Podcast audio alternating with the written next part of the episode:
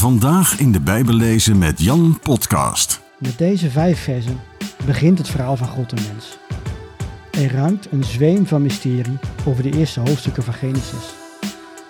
Was er wel of geen oerknal? Is de aarde miljarden jaren oud of slechts een paar duizend jaar? Klopt de evolutietheorie wel of niet?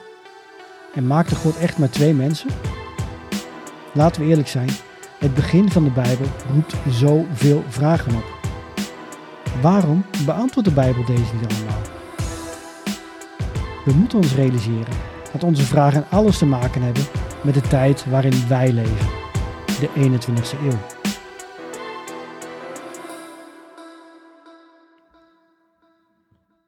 Welkom bij weer een aflevering van de Bijbel lezen met Jan podcast. Echt geweldig dat je luistert.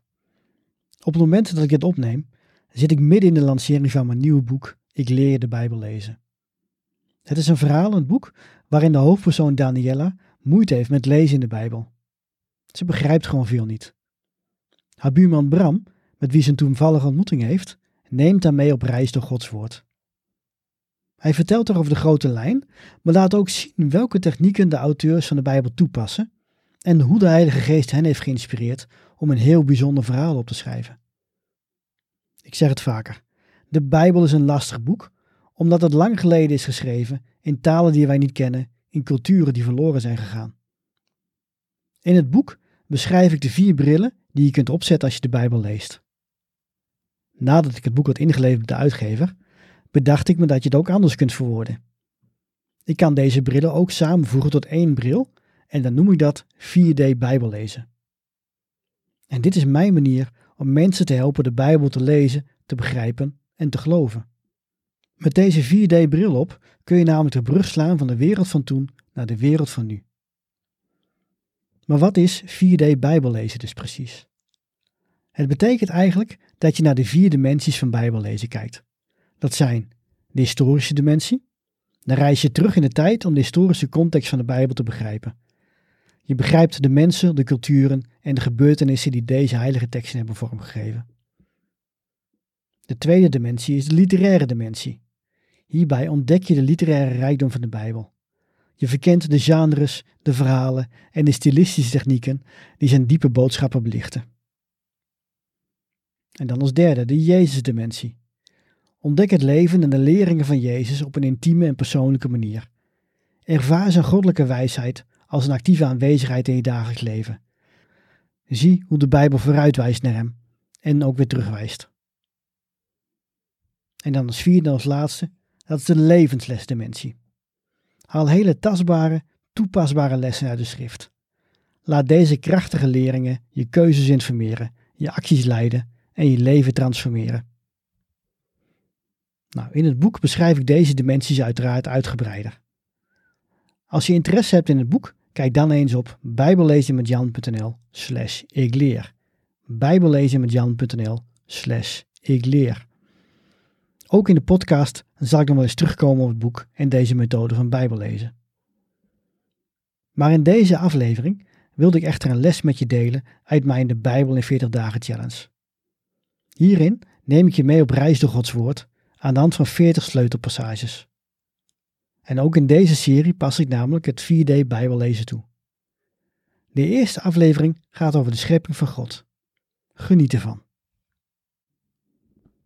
Genesis. Niet hoe, maar waarom. Welkom bij de Bijbel in 40 dagen. Dit leesplan neemt je in vogelvlucht mee door de Bijbel. Dat doen we aan de hand van 40 passages uit Gods Woord. Kun je de Bijbel daadwerkelijk in 40 dagen lezen? Ja, dat kan. Als je ongeveer 25 hoofdstukken per dag leest. Dat is een mooie uitdaging, maar voor de meeste mensen niet te bappen. Hoe gaan wij dat dan doen? Wij stappen als het ware in een helikopter en we gaan over het landschap van de Bijbel vliegen. Na elke vlucht landen we en bekijken we wat we hebben gezien en hoe dat past in het verhaal van de hele Bijbel. Ons doel is niet alles te lezen, maar om een beter begrip te krijgen van de grote lijn van de Bijbel. Mis je dan niet heel veel? Ja, maar dat is ook de bedoeling. De Bijbel is als een schatkamer met vele tunnels en ruimtes.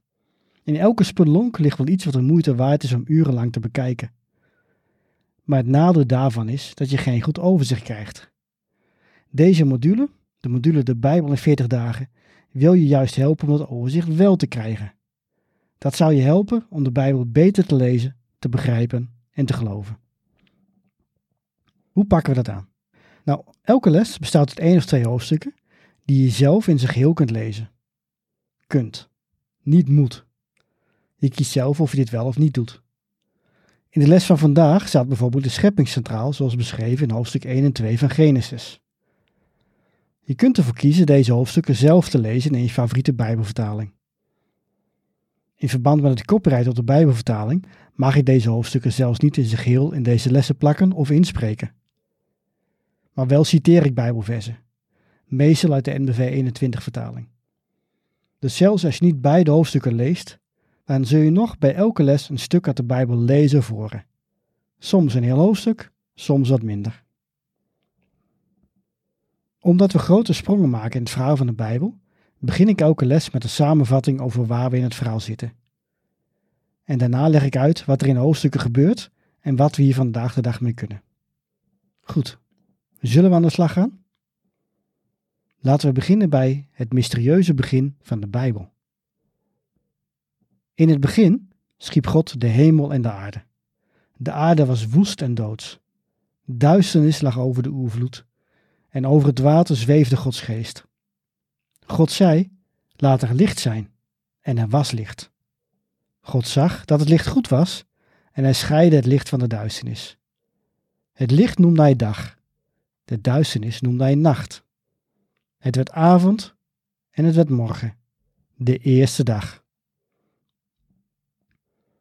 Met deze vijf versen begint het verhaal van God en mens. Er rankt een zweem van mysterie over de eerste hoofdstukken van Genesis. Was er wel of geen oerknal? Is de aarde miljarden jaren oud of slechts een paar duizend jaar? Klopt de evolutietheorie wel of niet? En maakte God echt maar twee mensen? Laten we eerlijk zijn, het begin van de Bijbel roept zoveel vragen op. Waarom beantwoordt de Bijbel deze niet allemaal? We moeten ons realiseren dat onze vragen alles te maken hebben met de tijd waarin wij leven, de 21ste eeuw. Genesis is voor het eerst op papier gezet in waarschijnlijk de 15e eeuw voor Christus, de periode van Mozes na de uittocht uit Egypte. De Israëlieten waren voormalige slaven die al generaties lang in een land woonden waar afgoderij aan de orde van de dag was en waar ze zelf waarschijnlijk aan hadden meegedaan. Ze waren helemaal niet bekend met theorieën over een oerknal of over geleidelijke evolutie. Wel waren ze grootgebracht met de scheppingsmythes van Egypte en misschien ook wel met die van andere volken. In die scheppingsverhalen is er sprake van chaos en geweld. En van daaruit werd de wereld door de goden gecreëerd. En dan verschijnt ineens de god van hun voorouders op het toneel. Hij stuurt vernietigende plagen naar het land waarin ze wonen en neemt het vervolgens mee naar de woestijn. Ze hebben wel eens verhalen over hem gehoord van hun voorouders, maar wie is die God eigenlijk? Wat wil hij van hen? Ieder volk had destijds zijn eigen God. Is dit ook een God die bij één volk hoort? Dit is waarom God aan Mozes vertelde dat hij het is, en niet de Egyptische of andere goden, die alles gemaakt heeft en zijn plek gaf. Hij is de God van de hele schepping. En zijn schepping straalt rust en organisatie uit. Dit is zo anders dan de Egyptische scheppingsverhalen uit die tijd. Maar dan nog, hè, hoe kan God eerst licht scheppen op dag 1 en dan pas de zon op dag 4? Volgens veel atheïsten is dat alleen al het bewijs dat de Bijbel een sprookjesboek is. Diezelfde mensen geloven trouwens wel dat er eerst niets was en dat dit vervolgens ontplofte, maar dat geheel terzijde. Toch is het een logische vraag: hoe kan God eerst licht scheppen en dan pas de zon? Het antwoord is dat de Bijbel geen poging doet om een natuurkundige verklaring voor het ontstaan van het universum te geven. De Bijbel geeft een literaire beschrijving en geen natuurkundige. Voor ons is dat moeilijk te begrijpen, maar zie het als poëzie. Jouw gelaat schittert als een diamant in het zonlicht, zou een dichter kunnen zeggen over zijn geliefde. Natuurkundig gezien klopt er geen hout van deze stelling. Een gezicht kan niet schitteren, zeker niet zoals een diamant. Toch zal niemand de dichter deze uitspraak verwijten, want hij geeft een literaire beschrijving. God kiest dus woorden en gebruikt dus beelden in Genesis 1 en 2 die de mensen in de tijd van Mozes al konden begrijpen. Hij zegt in het begin. Dus eigenlijk zegt hij aan het begin van de tijd. Maar je kunt deze tekst ook vertalen met in de inaugurele periode. Inaugureel is een moeilijk woord dat inwijding betekent. Het is een ceremonie waarbij iets aan God wordt opgedragen. Een priester of een dominee wordt bijvoorbeeld ingewijd, maar ook een kerkgebouw of een tempel kunnen worden ingewijd. Eigenlijk zegt God hier dus dat het hele universum een tempel voor hem is. En dan dat openingsvers. In het begin maakte God de hemel en de aarde. In dit ene Bijbelvers ligt de hele schepping besloten. God heeft alles gemaakt. Punt. Geen twijfel mogelijk. Alles wat bestaat vindt zijn oorsprong in God. Maar waar komt dan die oervloed vandaan in vers 2? Waarom was de aarde nog woest en doods? Misschien wel omdat God alles al had gemaakt in vers 1. En daarna volgt de zogeheten scheppingsweek. In zes dagen geeft God alles zijn plek. Ging God door met het scheppen van alles? Dat zou kunnen. Maar de grondtekst laat vooral zien dat God orde aanbrengt. Daarom zei ik dat God alles zijn plek gaf. Op dag 1, zegt de Bijbel, scheidt hij het licht van de duisternis. Hij creëert het licht en de duisternis niet, hij scheidt ze van elkaar. Hij organiseert de wereld dus. Op dag 2 scheidt hij de hemel van het water daaronder en op dag 3 scheidt hij het water van het land. Op diezelfde dag, op dag 3 dus, laat hij de gewassen, de bomen en de planten opkomen. Op de eerste drie dagen deelt God dus de ruimtes in waar straks het leven zal verschijnen. Dan breekt dag 4 aan in het verhaal en verschijnen de zon, de maan en de sterren. Een dag later verschijnen de vogels en de vissen en op dag 6 de dieren en de mensen. Hier zit een prachtige symmetrie in. Dag 1, licht en duisternis, hangt samen met dag 4, de zon, de maan en de sterren. Dag 2, hemel en water, hangt samen met dag 5, de vogels en de zeedieren. En dag 3, land, hangt samen met dag 6, de landdieren en de mens. En dat brengt ons bij de zevende dag. Was God zo moe dat hij moest uitrusten op de zevende dag van de schepping? Dat lijkt onlogisch. En dat is het ook. De Heer heeft geen batterij die moet worden opgeladen. Hij wordt simpelweg niet moe. Wat is dan de rol van de zevende dag? Hier kun je natuurlijk boeken over volschrijven, maar heel in het kort komt het erop neer dat de zevende dag door God heilig wordt verklaard. Het is een dag van verering. Het opvallende is dat dit de enige dag van de scheppingsweek is waarin niet wordt gezegd: het werd morgen en het werd avond. De zevende dag. Deze dag heeft geen begin en geen eind. Het is dus een eeuwige dag. Dit is Gods boodschap aan Mozes en de Israëlieten en ook aan ons. Hij vertelt niet hoe hij ons een thuis gaf, dat is een natuurkundige verklaring, maar waarom? Dat is de literaire verklaring. Het doel is dat wij Hem aanbidden en vereren. Dit is ook waarom Jezus later zou zeggen dat wie moe en belast is, naar Hem kan toekomen om eeuwige rust te vinden. Dat leidt dus weer op dag 7, op de Sabbat. God geeft vrede. En dat brengt ons tot slot bij de rol van de mens. Het opvallende is dat de mens in Genesis 1 weinig aandacht krijgt. Maar in Genesis 2 wordt het scheppingsverhaal nogmaals verteld, maar dit keer zoomt de Bijbel juist in op de mens. Je ziet bovendien kleine verschillen met het verhaal in Genesis 1. Dat is niet erg, ook dit is een literaire en geen natuurkundige beschrijving. God maakt eerst Adam. Dat betekent simpelweg mens. Hij wordt pas mannelijk als ook de vrouw is gemaakt.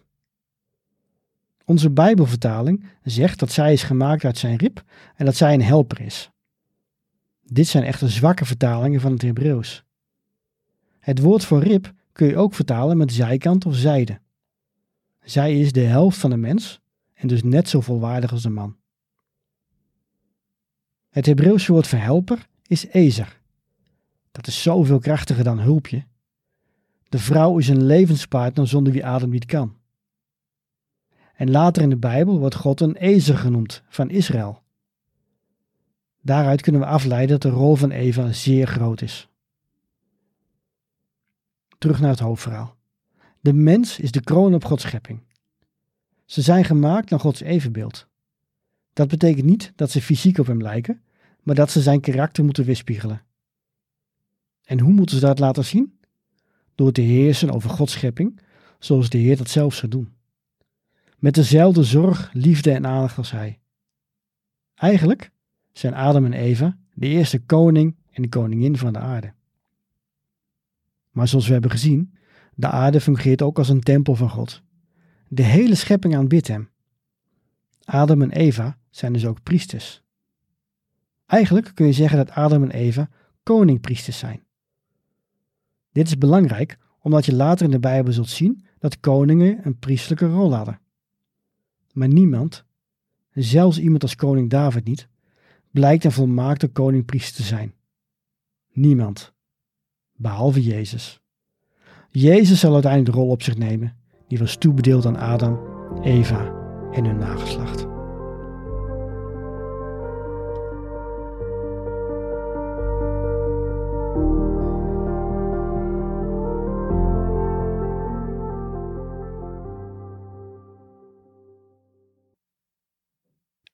Tot zover de les uit de Bijbel in 40 dagen challenge. Heb je interesse in mijn boek of in deze challenge? Kijk dan in de omschrijving van deze aflevering voor meer informatie.